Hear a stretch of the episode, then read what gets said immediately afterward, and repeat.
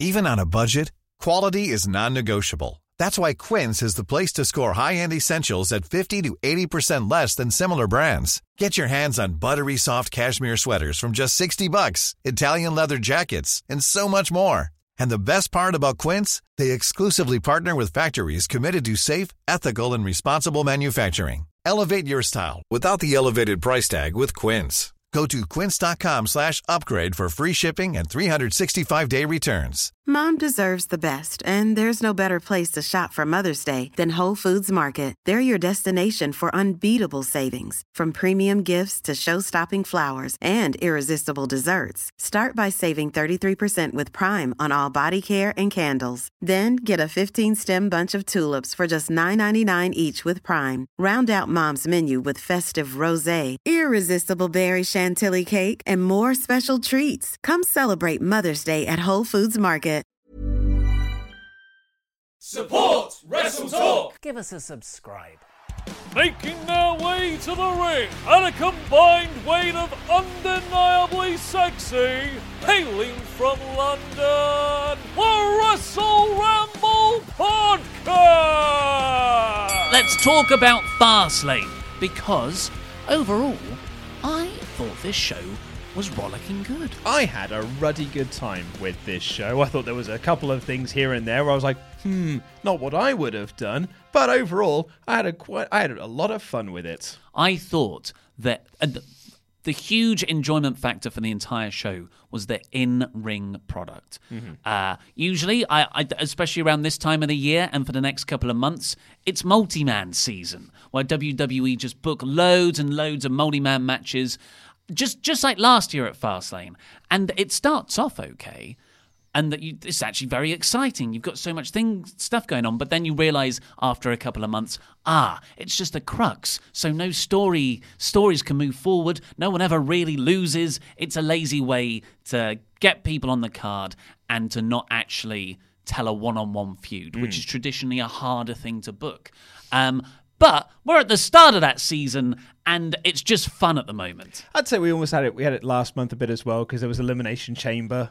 That you can't get more multi-man than the Royal Rumble. I was about to say Royal Rumble. Apart from the greatest Royal Rumble, there are few. There are scant few more multi-man or multi-woman matches. I defer to the greatest Royal Rumble. yes, uh, but the yeah the in-ring product I thought was more akin to an NXT style, uh, a more indie style of wrestling, which is more focused on spectacular spots, very fast pace, but there is also a, a real solid story underneath it all.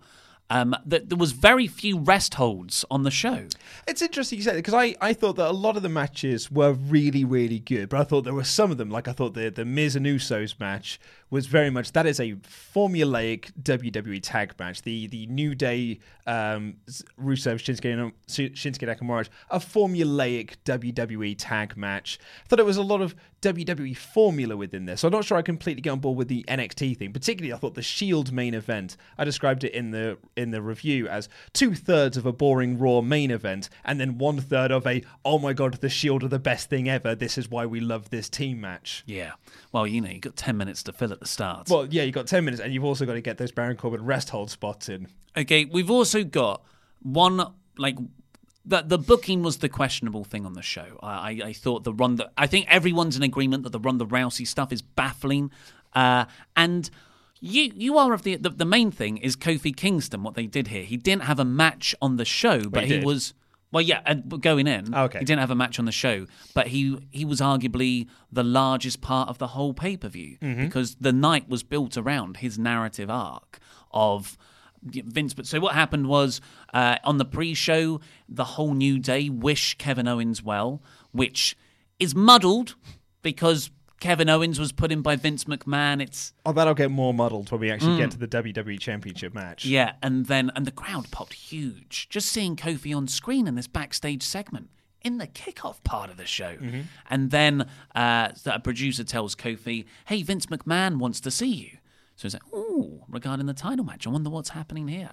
And then later on, after the New Day beating Rusev and Nakamura on the kickoff show, so on the main card now, which I thought was a fun match. Yeah, yeah, fun match. There was a, a really good near fall sequences at some points, There's a really awesome uh, wheelbarrow into a German suplex spot, which I really, really liked. Mm, and and Xavier saving pins at the last minute. I thought Yeah. was great. Uh, but the New Day won that, and then they find Kofi backstage, and Kofi is still waiting outside of Vince McMahon's office, which apparently is a rib on how long Vince makes the writers wait. Is it really? Yeah, yeah, yeah. So traditionally, 5 p.m. meetings with Vince and the writing team don't get started till 10 p.m.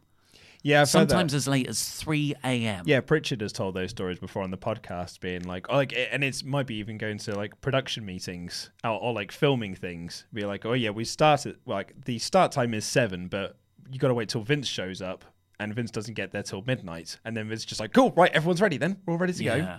I mean, how can you be expect? I struggle coming up with ideas at 11 a.m., let alone 11 p.m. Uh, but then the the new day Xavier and uh, Biggie are like, well, let's go in there, and they storm into Vince's office, and he, yeah, he Vince says, I've been waiting for an hour. And Kofi's like, no, I- I was standing outside for an hour, which uh, again feels like a very Vince thing to do. Yeah. Uh, and then Kofi, uh, uh, Big E, and Woods are essentially just like, hey, look, this guy's been here for 11 years. Like, you've been always looking for someone to strap a rocket to. He's been sitting there right in front of you all this time. And Vince McMahon says, yeah, you're right. Tonight's WWE Championship match will be a triple threat, and it starts right now and he sends Kofi out to the ring. And then Kofi goes out for the, the match. Huge pop for Kofi comes out crowd are going nuts. absolutely ballistic for it. Kofi gets there, and then Greg Hamilton is a bit like, oh, oh, I'm being fed different information.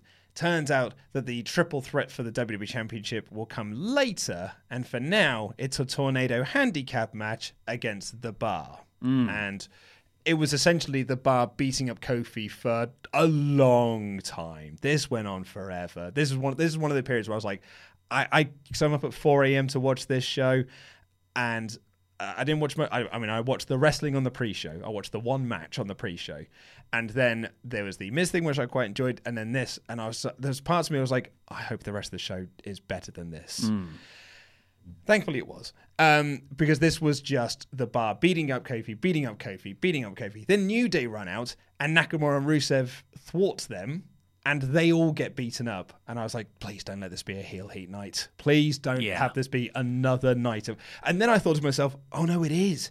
It's going to be a full night of heel heat because the Shield are going to win at the end, and that'll be the big babyface pop. So it's fine to get all this heel heat going through. Yeah, and you've effectively got Elias working over the Oh crowd. God. Every couple of matches, Elias just does a little in-ring gig bit. The, this show is already long. Like it's three and a half hours. Did we need three of these Elias segments to pad things out? So, uh, so yeah, the crowd in, during this Kofi handicap match, which went on for seven minutes, I think, which it, which doesn't sound that long, but it, it is when it's just one guy being beaten down, especially someone that everyone loves so much. And the whole idea was that uh, Xavier and Biggie wouldn't be at ringside for the title match. Yeah. Uh, why it took them seven minutes to come out and not, I'm not saying get in there and beat up the bar because it's technically a legal match, but at least be at ringside in case anything happens. Yeah. So that was it was a bit sloppy, and the whole Rusev and Nakamura thing opens up too many questions when you look into it. Like, what were they just waiting there? Well, no, Uh, are they working for Vince? No, they're working with the bar. It's the League of Nations 2.0. Oh my god! Of course. All the foreign heels together at once. standing in a row. uh, but you, the worst thing was that, like you said, it went on too long. The crowd started to chant, "This, is boring," which, like you said, it was, and that's. Uh, I think when when the crowd start chanting about the quality of the product rather than booing the the bad guy in that kind of way, that's when you've crossed the line into no, this isn't an effective piece of booking now. But then when you get to the championship match later on, everyone is cheering for Kofi. So while they were chanting for that that that match was boring, which it was, Hmm. it didn't negatively affect their appreciation and want for Kofi later on in the night. So Okay. so I don't think it it don't, I don't think it hurt the story. It, do, it didn't hurt Kofi. I think it hurt the poor three guys in there, uh, at least at the start. They, so what happened? The bar obviously won with a double white noise thing. Uh, Kofi worked over New Day sent packing. for the for the match later on, the title match, which I for me was the best match on the show. Oh, I thought the US title match was. I mean, the better. US title match, the Shield, uh, the Shield match. This was a this was a very good show Yeah, yeah, overall in terms of in ring wrestling. But you have Dan- Daniel Bryan versus Kevin Owens, and they announced that it will still be a three way, but not with Kofi, with this guy.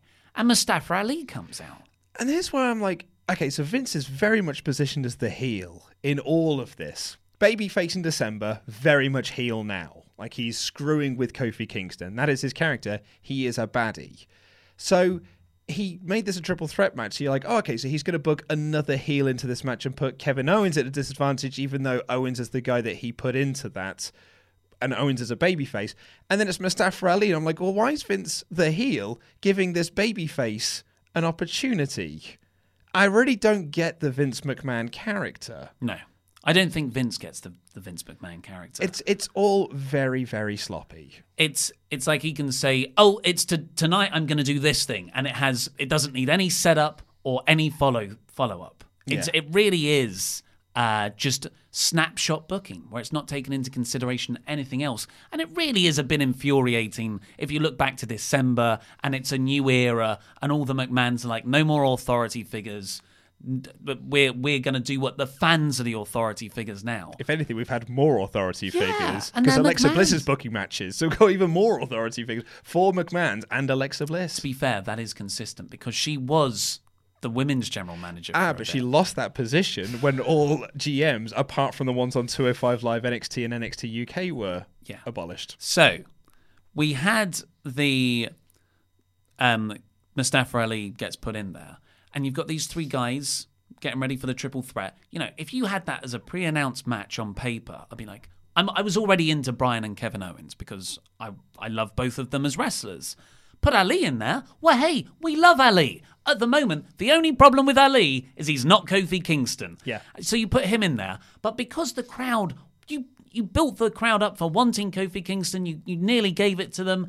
They might even have thought, oh, he might run in here, and it's just like you have to effectively run the gauntlet. Do a Daniel Bryan at WrestleMania 30, tie it in that way. You wrestled a match earlier, now you've got to wrestle a triple threat here. But it was Ali, which kind of implies that Vince McMahon chose Ali and the crowd will just automatically position themselves against you. And when they're doing the ring announcing, they say Ali's name and they boo him. Yeah, because he's not Kofi Kingston. It's the same as when. No, but Right- it's not just right- because he's not Kofi Kingston. It's because v- he's now associated and affiliated with Vince. I think it's more that he's not Kofi Kingston. It's the same as Rey Mysterio coming out at number 30 and he had the temerity to not be Daniel Bryan, Mm. and so everyone booed him. that was his fault. It was definitely 100% his fault. And it's it's it's the Zack Ryder thing as well. Like there were periods of time when Zack Ryder was had his most over with Z True Long Island Story, and everyone we want Ryder chants in virtually every match that he was not a part of. And then they would do like they would do open challenges just so they could not put out Zack Ryder and annoy the crowd.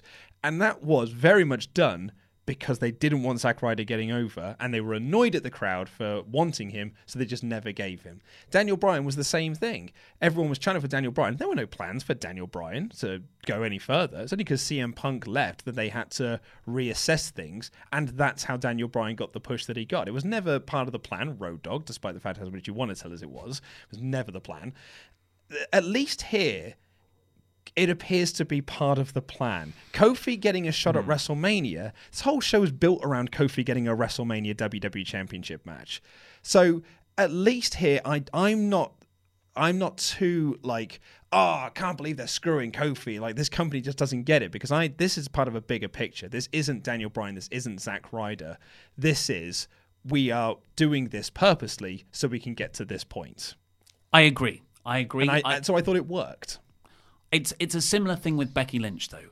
WWE for once are actually listening to the fans. They they are genuinely pushing Becky. Like she is definitely their top person at the moment. They're doing the same with Kofi. Word is Vince sees her as number one. They're doing the same with Kofi. They're pushing them, and I yeah I I'm not worked into thinking that Kofi and Becky aren't actually going to get their shots at Mania. I get that that's what's happening.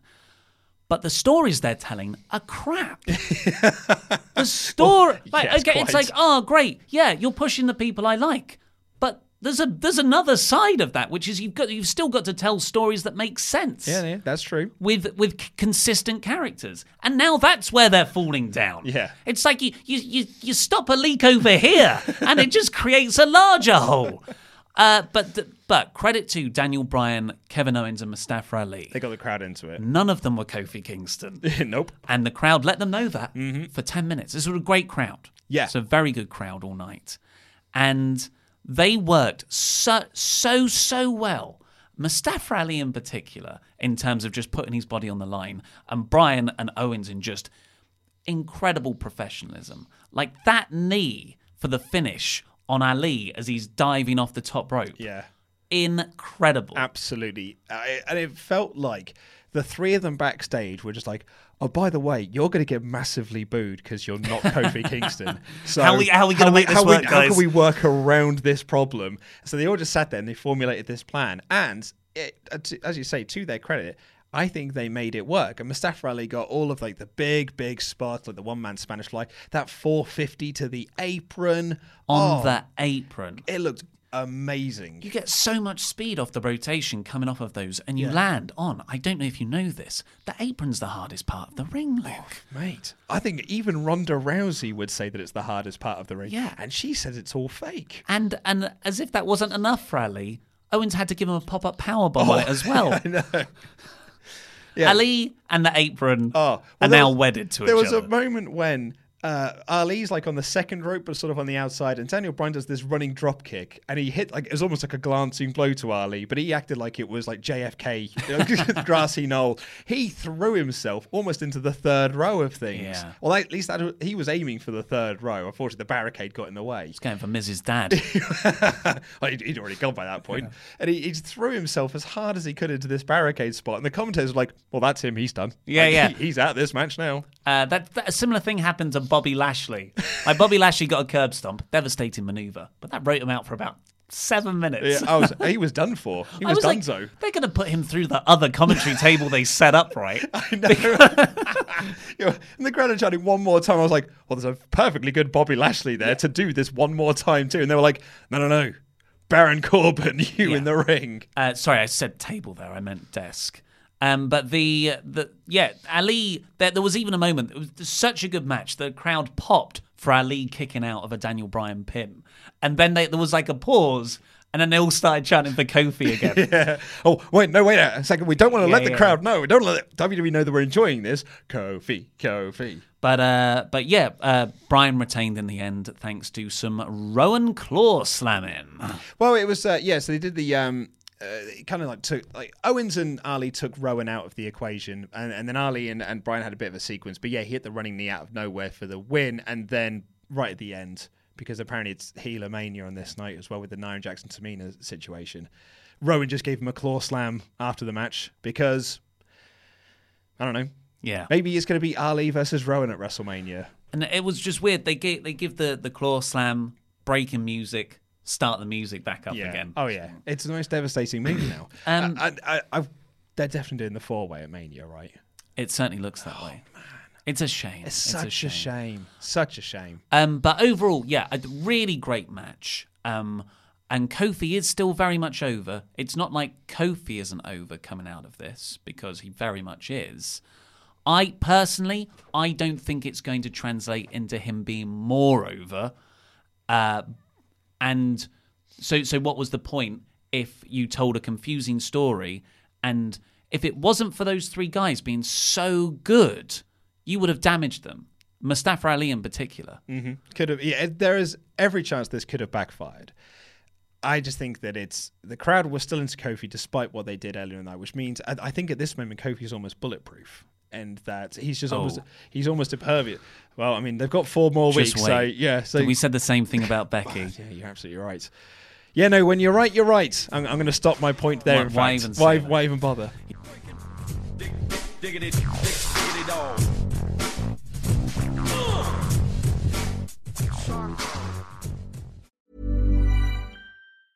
A lot can happen in the next three years. Like a chatbot may be your new best friend. But what won't change? Needing health insurance. United Healthcare Tri Term Medical Plans are available for these changing times. Underwritten by Golden Rule Insurance Company, they offer budget friendly, flexible coverage for people who are in between jobs or missed open enrollment. The plans last nearly three years in some states, with access to a nationwide network of doctors and hospitals. So, for whatever tomorrow brings, United Healthcare Tri Term Medical Plans may be for you. Learn more at uh1.com. Hey, it's Danny Pellegrino from Everything Iconic. Ready to upgrade your style game without blowing your budget? Check out Quince. They've got all the good stuff shirts and polos, activewear, and fine leather goods, all at 50 to 80% less than other high end brands. And the best part? They're all about safe, ethical, and responsible manufacturing. Get that luxury vibe without the luxury price tag. Hit up quince.com slash upgrade for free shipping and 365 day returns on your next order. That's quince.com slash upgrade. Quality sleep is essential. That's why the Sleep Number Smart Bed is designed for your ever evolving sleep needs. Need a bed that's firmer or softer on either side? Helps you sleep at a comfortable temperature? Sleep Number Smart Beds let you individualize your comfort so you sleep better together. JD Power ranks Sleep Number number 1 in customer satisfaction with mattresses purchased in-store. And now, save 50% on the Sleep Number limited edition Smart Bed for a limited time. For JD Power 2023 award information, visit jdpower.com/awards. Only at a Sleep Number store or sleepnumber.com. Mom deserves the best, and there's no better place to shop for Mother's Day than Whole Foods Market. They're your destination for unbeatable savings, from premium gifts to show-stopping flowers and irresistible desserts. Start by saving 33% with Prime on all body care and candles. Then get a 15-stem bunch of tulips for just $9.99 each with Prime. Round out Mom's menu with festive rosé, irresistible berry chantilly cake, and more special treats. Come celebrate Mother's Day at Whole Foods Market.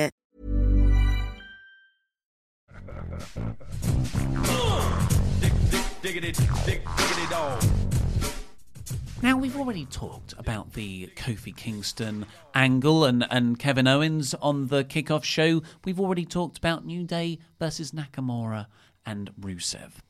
What we haven't talked about, Luke, is a segment you didn't see. No, so uh, I think it's no. It's it- fine. it- no, I don't watch it all. I skip I was gonna say skip I, I through. don't think it's it's um it's not new information for this show that uh I don't tend to watch the, the all of the pre-show because I haven't got an hour's spare to listen to Jonathan Coachman waffle on for an hour about nothing really, and then like you wait for it and then you get seven minutes of wrestling at the end. So I'm like, Coachman, Coachman. I'm just like skipping through the timeline. Coachman, Coachman, Coachman. Oh, Christian's there. Coachman, Coachman, Coachman. Ah, brilliant. Okay, here we go. I saw the Iconics. I, well, as soon as the Iconics came on, I was like, okay, well, I'll, I'll quickly watch what they've got to say. And then yeah, Coachman, Coachman, Coachman.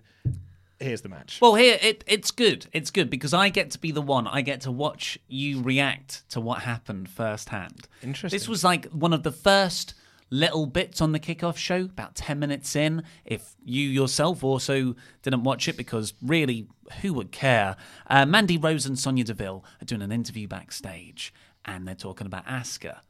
And then who should walk into shot? But EC3. oh, he's still around, is he? Yeah. And he looks at them, and they look back at him, and he says, What? Mandy. after months, after months of him having a mute gimmick, Yeah. they paid it off on the kickoff show in an angle with Mandy Rose and Sonya Deville. Oh, that's great. Has he even been on SmackDown? Oh, that's a good point. Yeah, I think of Raw when I think of him. Yeah. Uh, but yeah, he says Mandy. He talks about himself being a hot commodity. Oh, he said more. He said more. Oh, more. I thought it was just he went Mandy and then walked away. She came and she gave me some sort of turkey. on my weekend. Yeah, go on. Uh, and he flirts with Rose. Oh well, he's a sexy man, He's isn't he, with his pecs? man. And then Sonia like squares up to him and says, "Hey, Mandy wasn't put on this earth to flirt with a human tanning bed," which was quite, which was quite a a, funny line. line. Sonya was really good here. Yeah. uh, like in just a, and usually I don't think of her as a good promo, but I thought she came across really well and threatening. I like Sonya a yeah, lot. uh, but yeah, and EC3 just walked off with his tail between his legs. Hey, it didn't work out, bud. we, we, we were rooting for you. We, we thought it might work this time. Yeah. We were. We all thought, hey, second time round, you've had a bit of a run in impact. Mm. You've got yourself this new character. Maybe it'll work this time. Guess not. I, I, I just guess not. Screw you for making a name elsewhere. Yeah. So that happened. Uh, elsewhere on the show, we had Carmella with a petition to get R-Truth his title rematch. Yes, this is where I would have missed that the it became a fatal four way for the the US Championship. Yeah. because when I was watching that New Day. Uh, uh, Rusev Nakamura match. I did think to myself, like, I mean, there's only ten minutes left on this timeline. They've still got to get a, a Ray Andrade match into this. Hope it goes. What? Hope it goes sometime. Yeah, uh, and it was it was quite cool actually because she went up to Zelina Vega to for her to sign it, and of course they had a, a tete-a-tete there because of her management of Andrade, and who should come over but to sign it? Samoa Joe holding the US Nice. title. It's like, yeah, I'll he looks boy a shot. so badass with a belt. It fits him. just fits him. There's man. something about that flag as well, that the design of the US title, it looks really Yeah. at home on him. Yeah, yeah. Uh, but yeah, so that that was the that was the kickoff show we've we've already talked about. Unless you've got anything to say on New Day, Rusev and Nakamura. Uh, no, I thought the Iconics. I, it looks like with the Iconics that they would they could be part of the the WrestleMania four way. That was the other rumored match they were, for the women's tag team titles. It was going to be Bayley and Banks, a Raw team, a SmackDown team, and an NXT team. It looks to be now Bayley and Banks, Nia Tamina, the Iconics, and the Divas of Destruction, A and Legends team. yeah, Natty and uh, and Beth. Why would you want the future? There's so much past Well, you got to save um, Kairi for uh, the pirate gimmick next year. in the uh, women's battle royal. Perhaps. I got so many messages. In my Friday news, I said, and it's being held at the home of the Tampa Bay Buccaneers. And WWE are continuing this pirate theme with their new pirate logo. I had so many people message me going like, it's a reference to the Tampa Bay logo. I was like, I know. Which Who, is who, who are pirates? like, that's a pirate logo. Yeah. Uh, so the first match of the actual main card was the Usos versus Shane and Miz. Yes, and I knew this was going to be first because when they did the shrink screen for the New Day um, Rusev Nakamura match, Miz Dad came in and said like, and Miz said, "Hey, our match is on first, Miz Dad, so you better go get your seats ready." Uh, Miz's dad was in the front row, and Miz himself got a huge reaction from Yep, Cleveland. he's back. He's back to being uh, said from Cleveland Yeah. now because he's a baby face. Yeah, he used to he used to bill himself from Hollywood. I think it was Hollywood. It was definitely somewhere in California. But you know, th- this just the crowd were great. They were so, so into, into him. It really felt like a hometown hero. Just popped for his own T-shirt because he had a T-shirt that said "Cleveland is awesome," and yeah, the crowd was so so into Miz. The crowd, like as I said, I thought this was a very standard uh, WWE tag team match, but this crowd elevated it to a whole other level. Yeah, I, th- I I agree. I think that did, and a spot that is really inventive and cool on paper, and it just about worked. Okay, I think I know what yeah, you mean. well, yeah. well, Shane Shane spent most of the, the the match was structured with Shane doing the selling, and then he would tag in Miz uh, for the hometown pop, I guess. Uh, Shane mostly sold by turning the color red. he doesn't really sell normally. He no, just- it just goes red and sweats Yeah. even more than he normally would do. when Shane came in to get Miz for the match when they had the segment with his dad earlier on, Mm-hmm. Shane was already glistening. Yeah, because he is like you know, when Triple H used to wet his hair before he came out. That's what Shane does. He just like he sweats himself before he has to do anything on screen. Um, so yeah, the I mean, Miz really excelled as a babyface here. This is the first time I think ever I've thought, oh, Miz can be a babyface. Yeah, A- and a really, really good babyface as well. under these really specific conditions in his hometown. Yeah. he's all right. He's all right, him. Uh, uh, he did a, like the crazy thing for me. He did a top rope dive to the outside on both Usos. Yeah. You never see the Miz do that. Absolutely And not. that was when he revealed his Cleveland, Ohio T-shirt. Exactly, because he's like he's the babyface now, so he gets to do like the big flashy moves, and uh, and it, it works for him. I liked it. Has he Did he not reveal the t-shirt at the top of the ramp? No, I, no, because he was he started off wrestling in the Miz and Shane. I thought he I thought he opened up his shirt to reveal his uh, Cleveland is awesome t-shirt. No. Uh, I'm pretty sure he did it on the takes off top showing nice slide on the butt. I can't remember. oh no, yeah, yeah, before the top rope dive onto the Usos. Okay, fair yeah. Uh, but then Miz ha- almost has it won with the skull crushing finale, but the referee, for some reason, is checking on Shane. Yeah, so uh, I'm trying to find where that is in my uh, notes. Um, which means that the the the, the Miz got a visual pin here. Oh no, because it was funny as well because Shane was walking away from the spot, and it was one of the Usos. I think it was Jey Uso had to say, "Shane, come back." And Shane turned around so they could do the spot. And then Shane was laid out and Miz hit the Skull Crusher finale, but the referee was tending to the boss's son to kind of get him out of the ring. He's the best wrestler in the world. Uh, and then Shane gets up to do the coast to coast.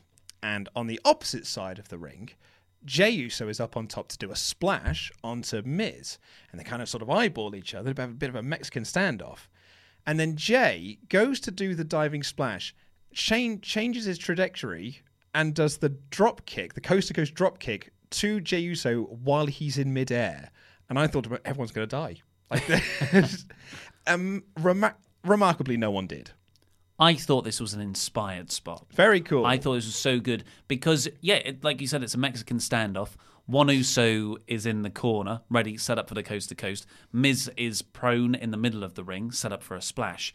And the, the, wonderful bit of tension when Shane's up ready to do the coast to coast, and that's when the other Uso walks up to the top of the turnbuckle, and you're hmm. like, oh, Yeah. there's this what a what a cool stat like showdown. And rather than both hit their moves, it's Shane effectively sacrifices himself to take out to save Miz. Such a beautiful tag team spot.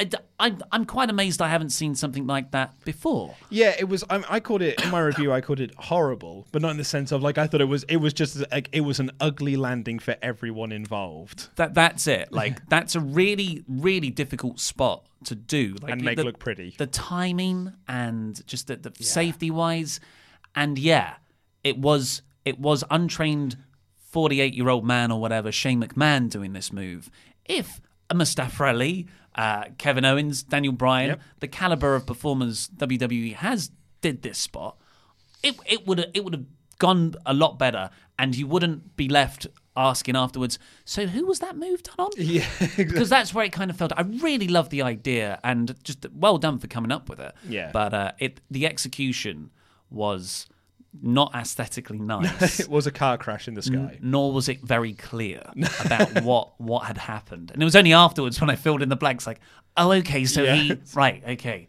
um, but yeah, unfortunately, the Miz Miz gets rolled. No, Miz hit a really good frog splash. Yeah, really nice Missed frog a splash. But uh, the the Uso got the knees up. I can't remember which one it was, and Hmm. they they rolled him up uh, and and pinned Miz yet again.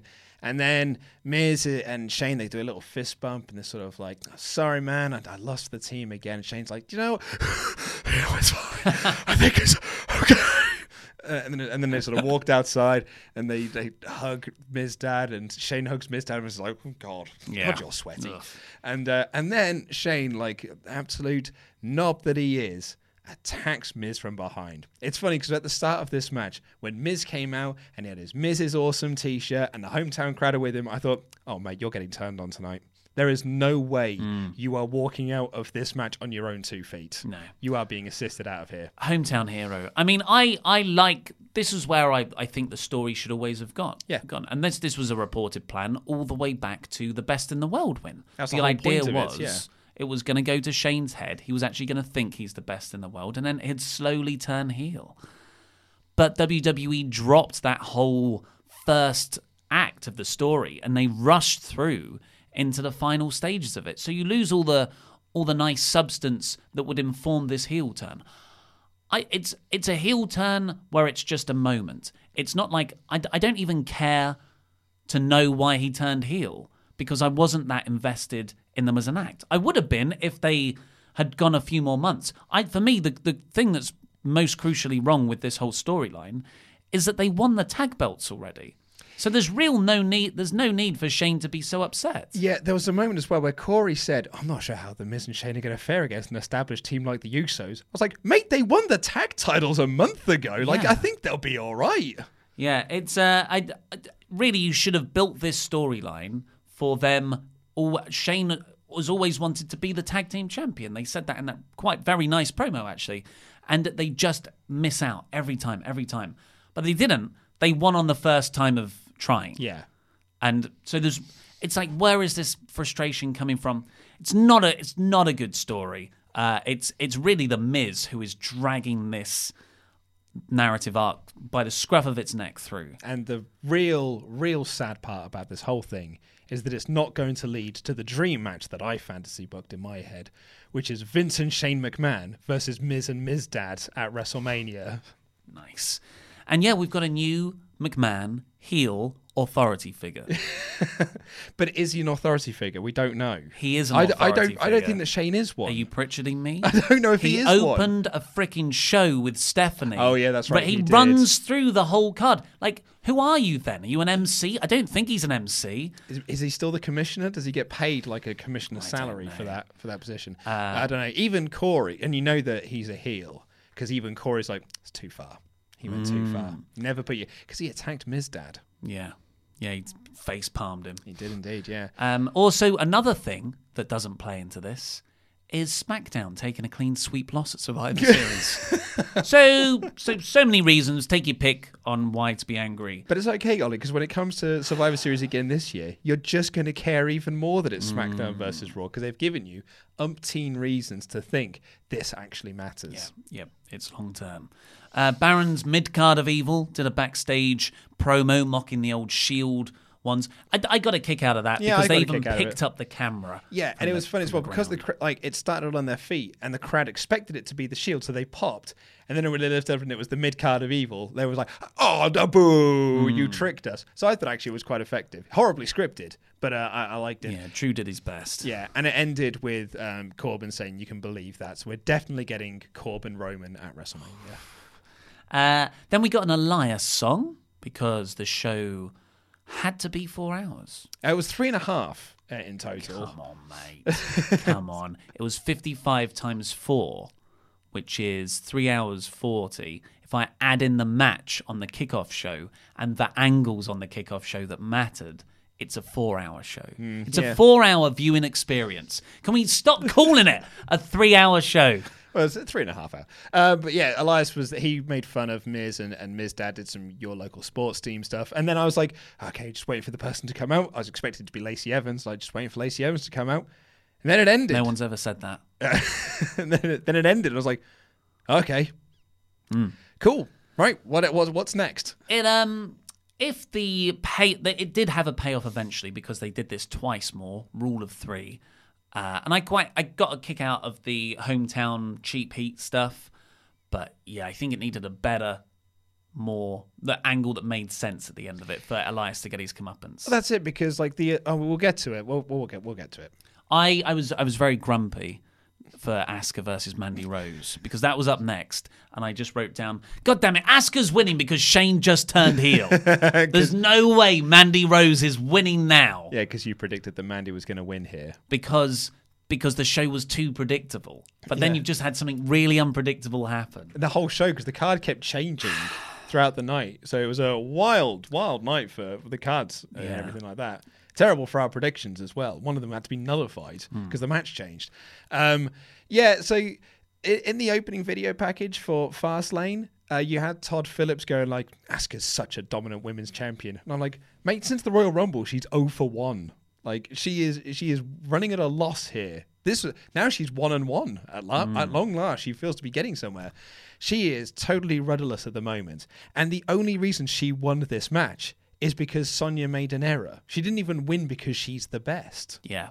She made an error at making an error would probably be more appropriate. Hmm. Because this match was really it was ang- it was I don't know, it was it was nothing. A- Asuka and Mandy Rose are having a bit of a match and Sonya's faffing around on the outside. She throws up the apron, presumably on the wrong side and presumably at the wrong time. No, I think she was doing that to set up that she was looking for something under the ring, so it didn't look weird when she did it the second time round. Oh well, oh there, yeah, bullet dodged.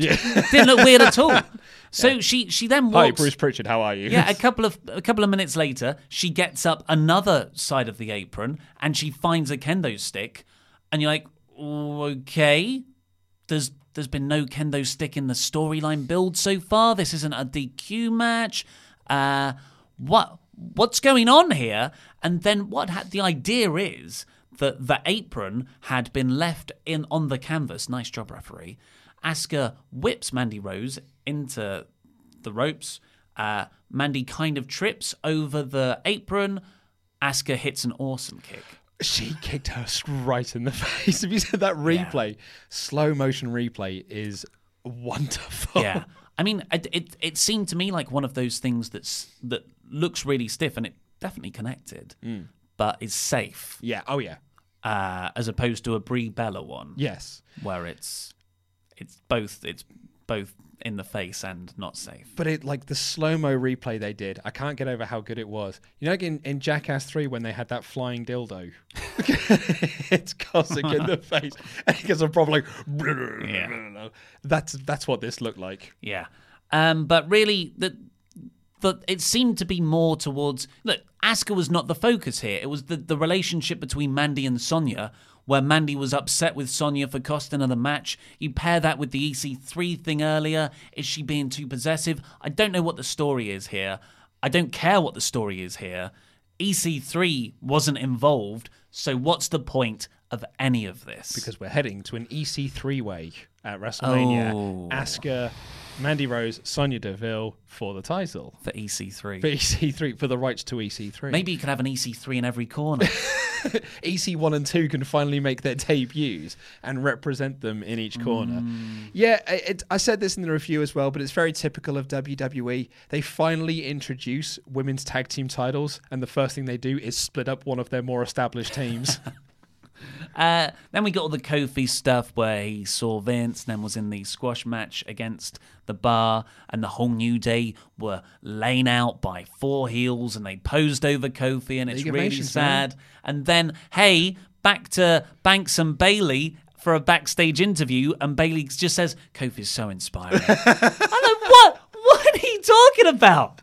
Like, look, he is inspiring, but he was just beaten the crap out of. Why aren't you concerned? if he's that inspiring, oh my god, I am sick to death now of backstage interviewers going, "Good win." Here's this thing. It's just like I'm a fan of segues. These aren't segues. These are slamming your head into a wall. yeah. Anyway, Bayley says that uh, they're, they're, that we're not underdogs and we're going to defend these titles a lot. It was essentially the crux of the promo. Yeah. Uh, Elias did another song and did some Miz Kofi and Cleveland stuff. Uh, this was the point where I it felt like he was building an Elias versus Miz feud, and I was also confused. Is this a SmackDown exclusive pay per view? did feel very SmackDown heavy, didn't it? Because you had them on the pre-show as well. Yeah. And then doing the first couple of ma- first three matches on the card. Yeah. I was like, we're splitting this in half. But we did get a, uh, a Raw match next after Shane didn't answer about why he turned heel backstage when Kayla tried to ask him stuff. Uh, we got the Revival defending their Raw Tag Team titles against Aleister Black and Ricochet and Chad Gable and Bobby Roode. Fun match. Um, by the end, crowd. I don't think the crowd were massively into this at the start, Hmm. but they did pick up for it by the end. Um, Ricochet did do a very uh, horrible-looking Hurricane Rana off the top rope, where everyone just sort of collapsed and fell down a bit, and it did not look very pretty. It looked like he Hurricane Rana'd into the apron. Yeah. Which is a horrible but cool spot if you can pull it off safely. Uh, but that isn't.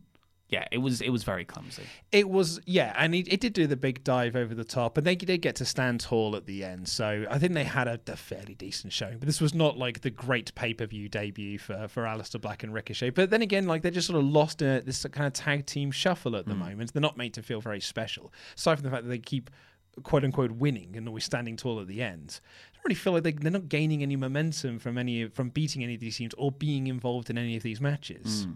Yeah, I but I did I I like this match a lot more than most people. Only went 10 minutes. Really. I mean, it should have gone at least 15 because when the the, the spot you're talking about when Ricochet got his big dive uh, this great, great spot where Ricochet just does a dive over the turnbuckle. That, funnily enough, something I first saw Kofi do. That was the first time I ever saw someone do that. Yeah. Leaps over the turnbuckle from in the ring with a whole vertical, sorry, diagonal run up. And he flips over and takes out, I think it was Bobby Roode, who was beating up Aleister Black near the barricade on the other hmm. side. But as he does that, Chad Gable blind tags in Yeah. and runs in and has a bit of a thing with the revival. And I thought, okay, this this is like now into the final third of the match. But immediately after that, Chad Gable got pinned. Yeah, it, I, I thought they did some good stuff in here of making you think that there could be a, a tag title change. Uh, Mm. I thought they did some really nice stuff here. There was a point where, because you had Black and Ricochet down to win, Yeah. that I thought Ollie might be onto a winner at some point here. I thought they might actually get the win, but eventually, yeah, it was a, a revival, hit the Shatter Machine and got a one. Do you want a fun fact about this match? Tell me. Every single person in this match has a title or has won a title in NXT. Hmm.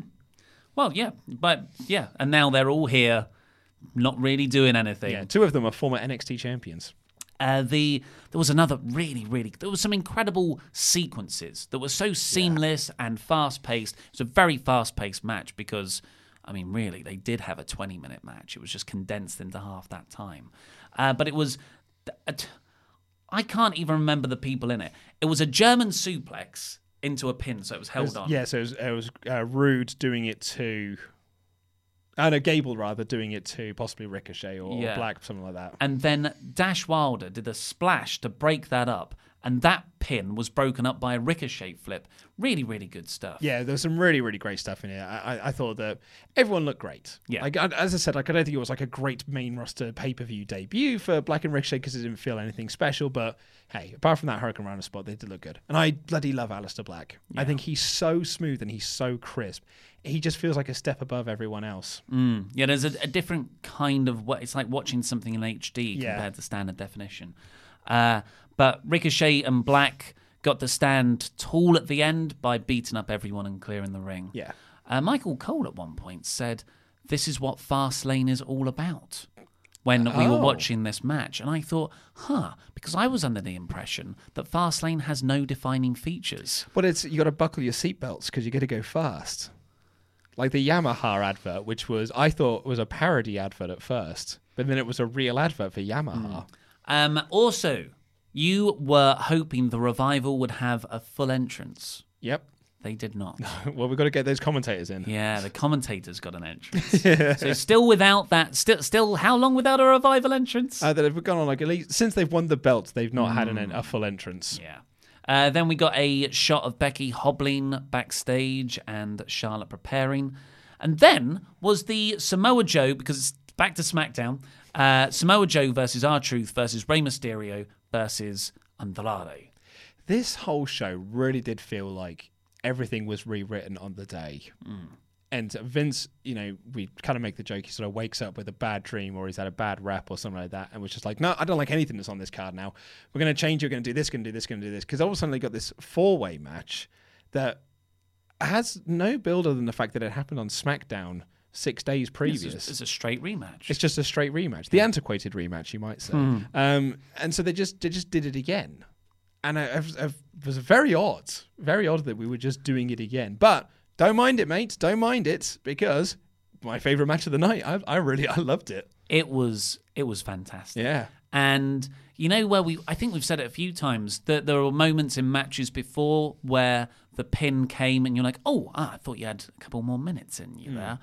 This went perfectly. Like Yeah. there were so many points where I bought into near falls. I was like, "Oh my god, it's over!" Especially because they were playing off other spots in the match they'd already had. Yeah. Rey and Andrade are just something else. There's a spot when Andrade did like a springboard dive to the outside, and he dived, and just before he hit Samoa on the outside, did a corkscrew. It felt like it was really last minute. He was t- he was flying, and then thought, hmm, think I've still got time here to do a corkscrew. Oh, I'm going to do one then. Yeah. Really last minute stuff, but it looked awesome. They're incredible. And R-Truth is a nice little comedy bit to put in there. And I, I think he's really dynamic and just Yeah. visually exciting as a as a wrestler. Yeah, I gotta and agree. and Samoa Joe is a badass. Yeah, right. He's so cool. And the, the bit just a little spot at the start, everyone ends up outside and Joe does a dive through the ropes. Yeah. Oh, that dive as well. Like Ah. full steam ahead. And what I love about Joe Tope, it's all in the forearm action. Yeah. Like he just runs through it and he's just like oosh with a forearm right to everyone. I think he's so cool when he does it. Because like when Seth Rollins does it, Seth Rollins just pushes you over. I was going to say, no, it's like, hug me. he, get- he leads with this embrace. Whereas Joe is like, like, forearm to your face, the mate. Pointiest part of the elbow. Yeah, the Brock Lesnar part of the elbow. Um, I, I, I just thought this was really, really cool. But I love this finish of like I again like the tag match. I thought there was so many points here where they were going to change the title. I was Mm. like, maybe the gimmick of the US title now is just changes hands every two days. Back like to the 2016, yeah, no, yeah, it's like- 2017. it yeah, w- w- it just changed. That doesn't matter who has it because the next person's going to win it, and it doesn't really matter. And so Rey hits the six one nine, and he goes up to do like the top rope splash thing. Joe dodges out of the way. Joe then doesn't move towards Rey Mysterio. Joe just grabs him and yanks him Oh. towards him and and locks in the clutch. It looked so cool because Rey all of a sudden was like ah, woo, and it's been dragged away. It looked wicked. looked brutal. Yeah, yeah, totally. Samoa Joe just mad, and and and uh, Rey's so tiny, and Joe is Joe is big. Like Yeah. when I saw him wrestle at Progress, he was like six foot. He must be six foot two. Yeah, he he's towers he above is me. So intimidating. Yeah. Um, but uh, the other thing here, and I thought, huh, I've come up with a great storyline no one else has. And I listened to the Wrestling Observer review, and Bryan Alvarez said the exact same thing. but I thought of it independently. Um, and that is R-Truth hits the five knuckle shuffle here, and he does a few more John Cena spots. And we previously joked about having John Cena versus R-Truth as the WrestleMania match. Now, this is the way you do it. R-Truth gets his Joe rematch for the US title, but Joe just beats the crap out of him, and he's a long beatdown afterwards. But then whose music should hit to save him? It's John Cena, and mm. that's that's how you build Joe Cena uh, Okay. Well, at Mania. for Mania. Oh, I see what Yeah, you're saying. yeah, yeah, oh, right, I'm, I'm with yeah. you now. I thought you would meant at Mania. And I was That's like, not the Mania angle to set up the larger backlash match. That's what I thought you were going for. Yeah. No, no, no. I like that. Um, yeah, I thought there's just some really good stuff in it. But a, a lot of people have pointed this out as well. That when R-Truth did his five knuckle shuffle spot, he did the backdrop to Andrade onto Joe and left Andrade prone on top of Joe, essentially covering him. Yeah. and the referee Yeah, didn't didn't, count that. that. pin, and it was about seven seconds that he was down there for. And it was like, I mean, Andrade should be champion now, right? Justice for Andrade. Absolutely. Let's make it happen. Rules matter. So, by this point of the main card, we're two and a half hours in. That so you're like, okay, two and a half hours in. Give me a half hour main event. What a what a bloody fun pay per view this has been. Yep. Now we've got an hour and a half. That's because we, we have four more matches yet to go, and unfortunately, the next match is the Boss and Hug Connection versus Nia and Tamina for the Women's Tag Team Championships, which was sloppy, mm-hmm. not great, short, pointless, um, and more there to set up the angle that happened afterwards. yeah, yeah. So it was no good, uh, really. Nia drops um, Banks while she's trying to do the Samoan drop, and then dropped her again when Banks did a dive to the outside. Appa- apparently, uh, Banks was made of Vaseline on this evening. Yeah, it's like the the were botches, and the a lot of the stuff that did connect didn't look either realistic or nice. I thought Bayley was good. Yeah. Well, ba- I mean, Bayley and Sasha Banks aren't the problems here. Okay. Like that, we- we know that they can wrestle well. Yeah. Uh, but yeah, it, yeah. But like we said, it was really to to set up the angle afterwards, which was Nia and Tamina are beating down Bayley and Banks, and Beth Phoenix was the guest commentator for this match. Um, she was replaced by Christian on the pre-show, meaning it was four dudes. I, was like, I thought the whole point of this was to to, to have a, some kind of quota. Um, what do you think Beth added to the commentary? Um, same same as Renee, really, which is just going, "Oh my god, did you see that?" Oh, so it's the Booker T role. yeah, I, I Jim Ross never said that. Jim Ross never went, "Oh, whoa." He'd always go like, "Oh my god," and then it'd s- say something about it. I, am I hate WWE commentary. Beth didn't do. I, I don't think Beth's the greatest commentator anyway, but she added very little to this match. But the the whole purpose that she was there so she could stand up to Tamina afterwards, and she beat up. Well, she slapped Tamina, and then Nia Jax attacked her from behind, and instantly I was like, of course, and Natalya's running down then, and Natalya will run down and make the save. And Nia and Tamina will bail because we've already had quite a bit of heel heat throughout the night. No, um, Nia and Tamina just dominated her as well, and they stood tall. Yeah. Uh, this was the, the energy of a very good crowd started to be sapped considerably here. Yeah. Uh, the- yeah, it was it was it was all rubbish. I just thought, why not have Torrie Wilson run down? What Hall of Famer Torrie Wilson? Hori, Hori, Hori That's a Hall of Famer Torrie Wilson. that's a new crap gimmick. Horny Hor- Famer. Hoary Famer. Don't know if you can tell in this one, but Ollie is not feeling himself today. None of us are. We're all very, very unwell. I'm Um, very unwell. Uh, so yeah, that. But after that, we got the Bryan KO and Ali match, which was terrific, Terrific stuff. really, really good. Yeah. Um, but also, like you said, ended with uh, a random heel not involved in the match getting the closing spot. Then it was Becky Lynch versus Charlotte. In another match that felt more like Angle than anything else, Hmm. because Becky is hobbling down to the ring. And again, I raised that question how can she be medically cleared for this match? She signed a hold harmless agreement. Then though. why was that not offered when they wouldn't medically clear her the first time round after she won the Royal Rumble? Like, if that was a thing that was always available, why wasn't that brought up at the start? Surely bringing that up now contradicts everything they did a few weeks previous. Yeah. Yeah. It's an awful story. This Yeah. is this is a terribly, terribly booked feud. And just when you think you've got a handle on what sort of terrible it's going to be, Ronda calls everything scripted. it's just Yeah, we- baffling. We, haven't had your thoughts on this, but I guess you kind of shared what your thoughts are there. But like me and Laurie did a whole episode on it uh, on Saturday. I just don't. I d- well, we say it all the time. Look, I know it's. I know this isn't Yeah. real. Um, but ju- ju- don't look. I I understand that there's also a. But my social media is not me in wrestling mode. It's just me. So like, you don't get Robert Downey Jr. doesn't continue pretending to be Iron Man on Twitter. No. like that. He has stepped out of that now. I feel like Chris Evans is Captain America on Twitter though. He's such a big He's so, he's so awesome. Such a he's a hero. Um, but uh, Ronda, I just said there's something different about wrestlers where because they build feuds on Twitter and they do so much on social media. But then sometimes they don't. It's a very Ah. weird place, Twitter and like and YouTube and, and Insta whatever for like wrestlers being characters but also being themselves because WWE want you to play the character, but then they also sometimes just play themselves. Very, very, very weird place. I um yeah, I, I as I said in the Saturday show, I wasn't a fan of the wording that she used.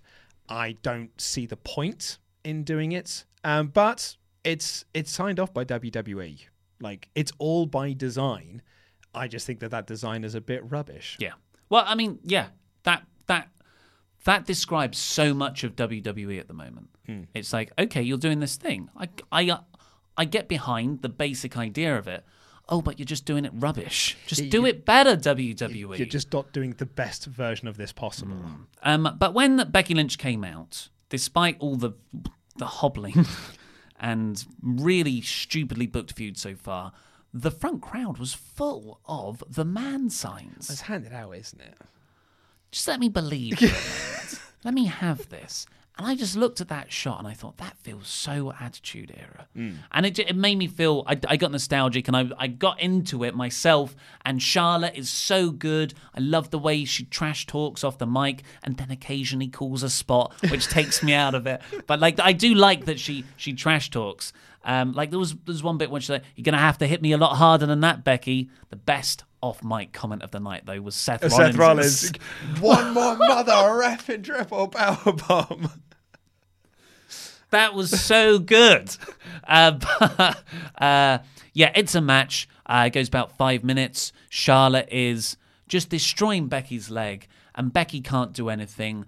And look, I get that Becky doesn't give up, although about that time she did give up and apologise to McMahon's for no reason And in the Royal Rumble. and in the Royal Rumble. But I ju- she should have tapped out.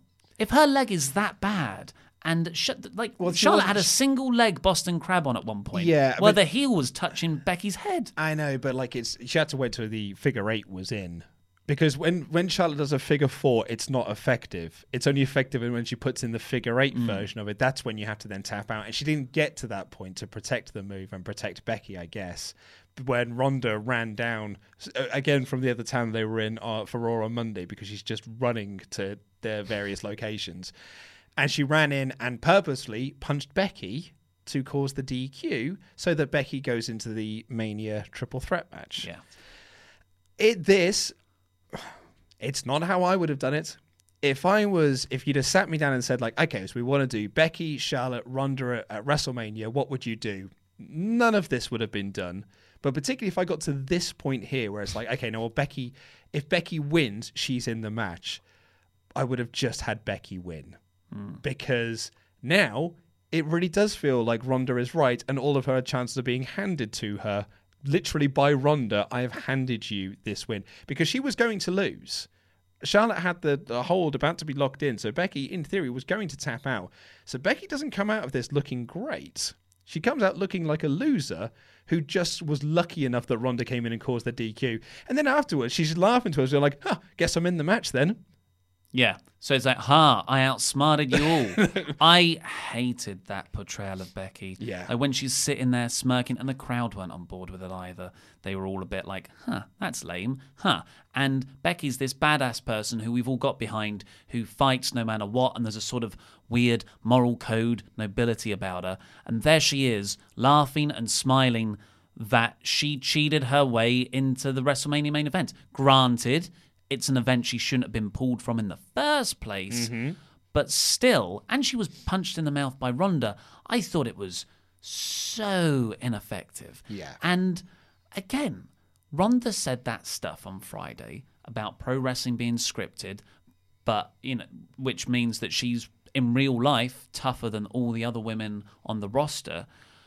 And then she comes in, and I get like the idea, I guess, is you kind of confuse the boundaries between what is real and what isn't. Sure, all of this other stuff is the wrestling we usually enjoy, but huh, I think Ronda and Becky really do hate each other. Maybe Ronda will actually hit her in the main event. But then when you do a pro wrestling angle, which is so hokey, like what happened here in the closing, the, the, the finish, just undermines all that and, and renders it Yeah. pointless. Yeah. Although, I don't think people got the memo, but this was the only match where people pointed to the WrestleMania sign. Mm. Guys, come on, it's Fastlane. If there's one thing that this show is here for, it's multiple points. What was the overall tally? Four, and they were all in this match. I was so close. I said three. Yeah, and Laurie said five. So you split the difference. I said ten. Yeah. I thought because it's it's W it's the pay per view before WrestleMania. People point to that sign by accident. Mm. It just seems like second nature. No one was doing it. Um, because the pay per view wasn't long enough, Elias got another song, which was the uh, the sort of third part of this three gig bit payoff. Uh, some more local sports team heat talks about how no interruptions finally, and that's when I thought the lights are going to come up and Dean Ambrose is going to be there. Because it was Elias Oh. who sort of beat up Dean Ambrose earlier on on Monday, which led to this Raw reunion. Yeah, and it that- was weird that Elias wasn't involved in all of this Yeah, afterwards. but Dean's got other things on his plate now, hasn't he? He's got the mid card of evil. So Yeah. he's, he's why why face Elias now? But Elias is kind of affiliated with the mid card of evil. ah, that was a one week thing, mate. Yeah, I just what, and, and then you won't get the cool entrance through the the crowd. I get it, uh, but I just it wasn't good what happened anyway. It's like when you go to camp and you make a new friend. Like you're friends with, uh, you know, when you're at camp. it's intense. It's yeah, it's intense. But- Literally. oh yeah, yeah. But then when you leave, you say you're going to write each other, but like you never do. That's what the mid card of evil were doing with Elias that one week of Raw. I'm both disappointed by this angle, and I'm disappointed that you didn't laugh more. Uh, intense. Okay. Ha ha ha ha ha. I think that was very good and quick witted. was very good. I uh, I did like Elias as well, saying like, "Hey, you know, this is great. I've had no interruptions. Thank you. Good night. I love none of you." yeah. Uh, Lacey Evans walked out, then walked back out. Where is this going? I don't care. Is it going? If no, I'm not getting into it. I thought it was an Asuka thing, but apparently it's not. And then Randy Orton hits Elias with an RKO from out of nowhere. Like a dick. What did what did Elias ever do to you, Randy? And everyone He's on cheered. that. Raw. Yep, he's on Raw. He's also a heel who was getting very explicit heel heat throughout the entire m- night. Randy Orton, when I last checked, no, he's a babyface. When? I'm pretty sure he's been a babyface for a few months now. No. They didn't like have an official term, but he's not been acting like a heel. He's been going up to AJ, who's definitely a crowd favourite, and and dicking on him. Yeah, but that's just Randy Orton. I don't think it's not like it's not the vicious heel Randy, the one that like beat Jeff up so bad that hmm. like he's never been the same again. Well, that's look. I to me, he's a heel at the moment. He's also a SmackDown guy. I felt like Elias's comeuppance should have been at the hands of someone he's involved with, or someone he could now start a feud with going Road Dogg or Jeff Jarrett. yeah. Uh, but yeah, it was it was Randy Orton who hit him with an RKO. Orton stands up, and AJ Styles is there with a phenomenal forearm. Just materialized out of nowhere. if you look, look, Ronda's calling it scripted, and now I'm like, well, it's obviously scripted. Yeah. I want to forget that it's scripted. Don't make it so obviously fabricated for Yeah. me. Uh, yeah, I, I just uh, it's it's lazy. It's lazy to just put people out there and have spot, spot, spot. That's how I like my indie wrestling when I'm drunk, not storytelling. Uh, the main event, however, was don't know. I don't want to sound too sentimental, but something quite special. Yeah, I, I said this in the review as well, um, because they really were putting over hard on commentary that this is the last time this is happening. They mentioned explicitly Dean Ambrose is leaving in April. He's not re signing with the company and he's going. So there's one way to look at that, which is like, well, that just adds, that lends credence to this idea that Dean's already re signed, because there are some people who think that he is sticking around now. Roman never had cancer. Well, that as well. Well, that's obvious. That one. Come on now.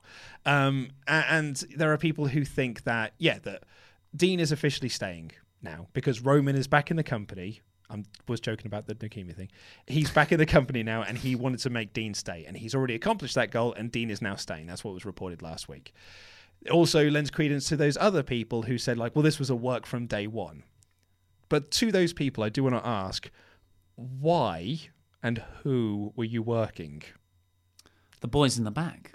Oh, for, to what end? So Seth Rollins can scream one. I think Seth's being worked, and they did it just so he could really tap into that cool baby face aura he had Yeah. last year. Because Yeah. he's cooled off, and he's he's not that engaging. The really. WrestleMania main event. Yeah, uh, Um, and that's that's why he screamed one of my favourite moments of the night. One more, One more mother effing time! I loved it.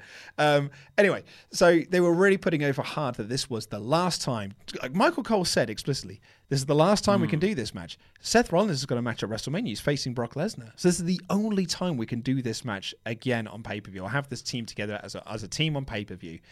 And it really did have this sort of like sentimental feeling about it of like, this is like going to your favorite band's last ever gig. And you're like, God, I hope they do all the hits because it's the last time I get to see them. I hope they play all the songs I like.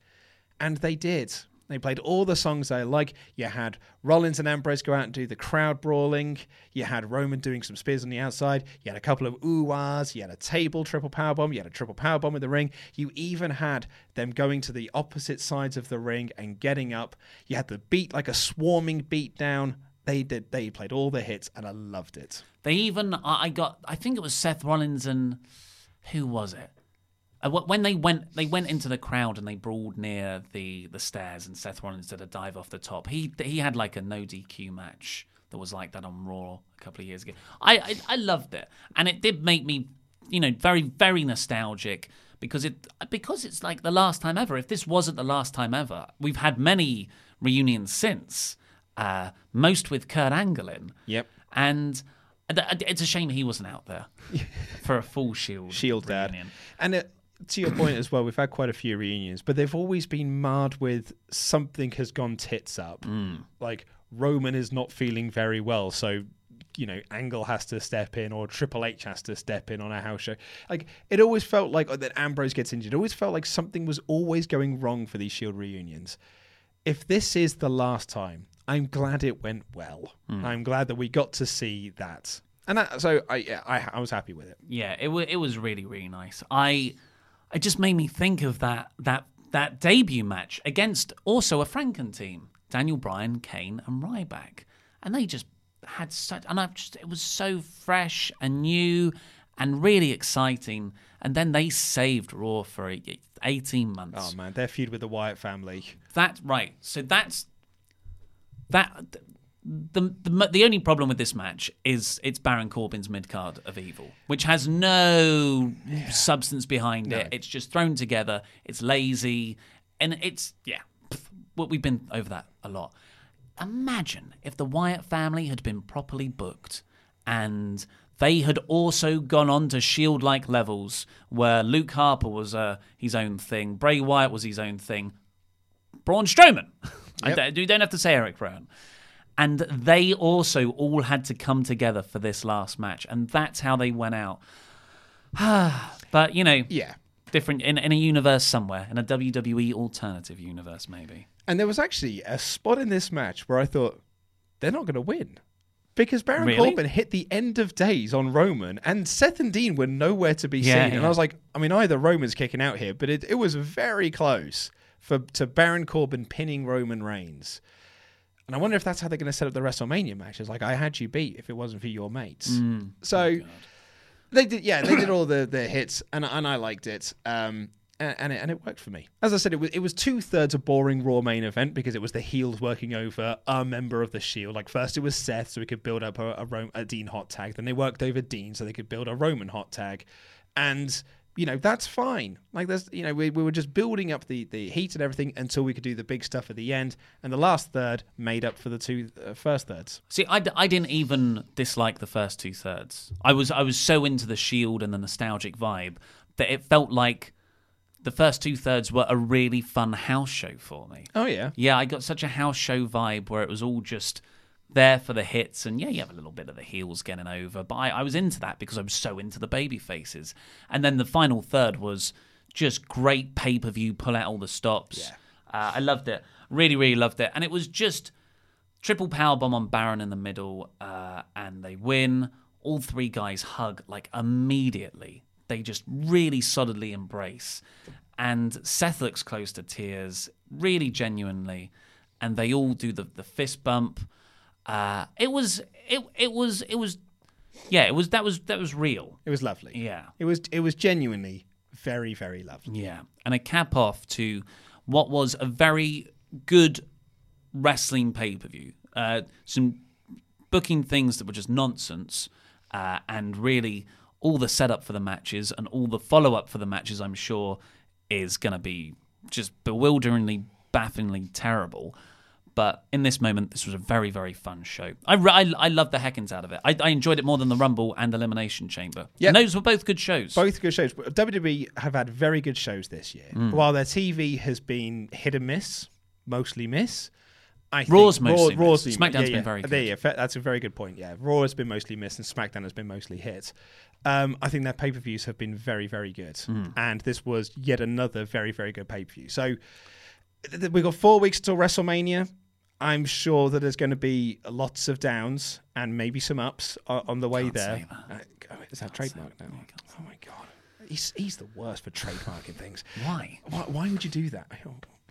Uh, and so I, I think that we, we're going to have an interesting four weeks in, in building a WrestleMania because a lot of the card still feels very much up in the air uh, of, of what we're going to get. But it does make me think we're going to get a good WrestleMania though. If the pay per view quality can keep up, we should get a very good WrestleMania as long as it's not you know 22 matches and we've got to try and spread those out over seven uh, over seven hours. Why do you say these things out loud? Why can't you just keep those thoughts to yourself? There's no way Kofi is bulletproof. Christ alive. Do you not learn? Okay, apparently not. Absolutely not. Uh, so for predictions, I got five out of I don't know. A lot of the mat- a lot of the predictions were scuppered because Yeah.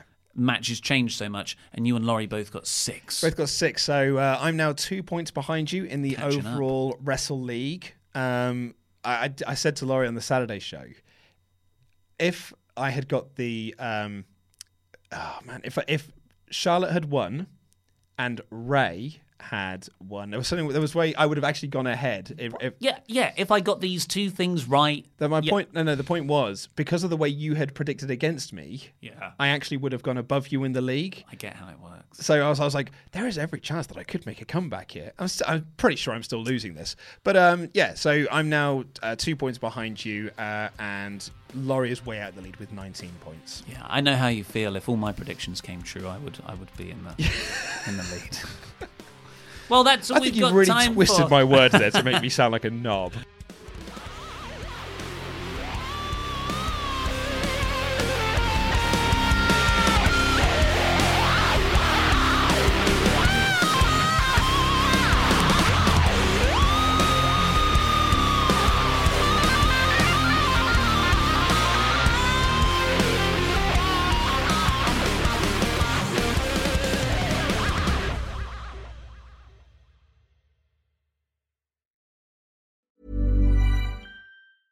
Mom deserves the best, and there's no better place to shop for Mother's Day than Whole Foods Market. They're your destination for unbeatable savings, from premium gifts to show-stopping flowers and irresistible desserts. Start by saving 33% with Prime on all body care and candles. Then get a 15-stem bunch of tulips for just $9.99 each with Prime. Round out Mom's menu with festive rosé, irresistible berry chantilly cake, and more special treats. Come celebrate Mother's Day at Whole Foods Market. Hi, I'm Daniel, founder of Pretty Litter. Did you know cats tend to hide symptoms of sickness and pain? I learned this the hard way after losing my cat, Gingy. So I created Pretty Litter, a health monitoring litter that helps detect early signs of illness by changing colors, saving you money and potentially your cat's life. Pretty Litter is veterinarian developed, and it's the easiest way to keep tabs on your fur baby's health right at home. Go to prettylitter.com and use code ACAST for 20% off your first order and a free cat toy. Terms and conditions apply. See site for details.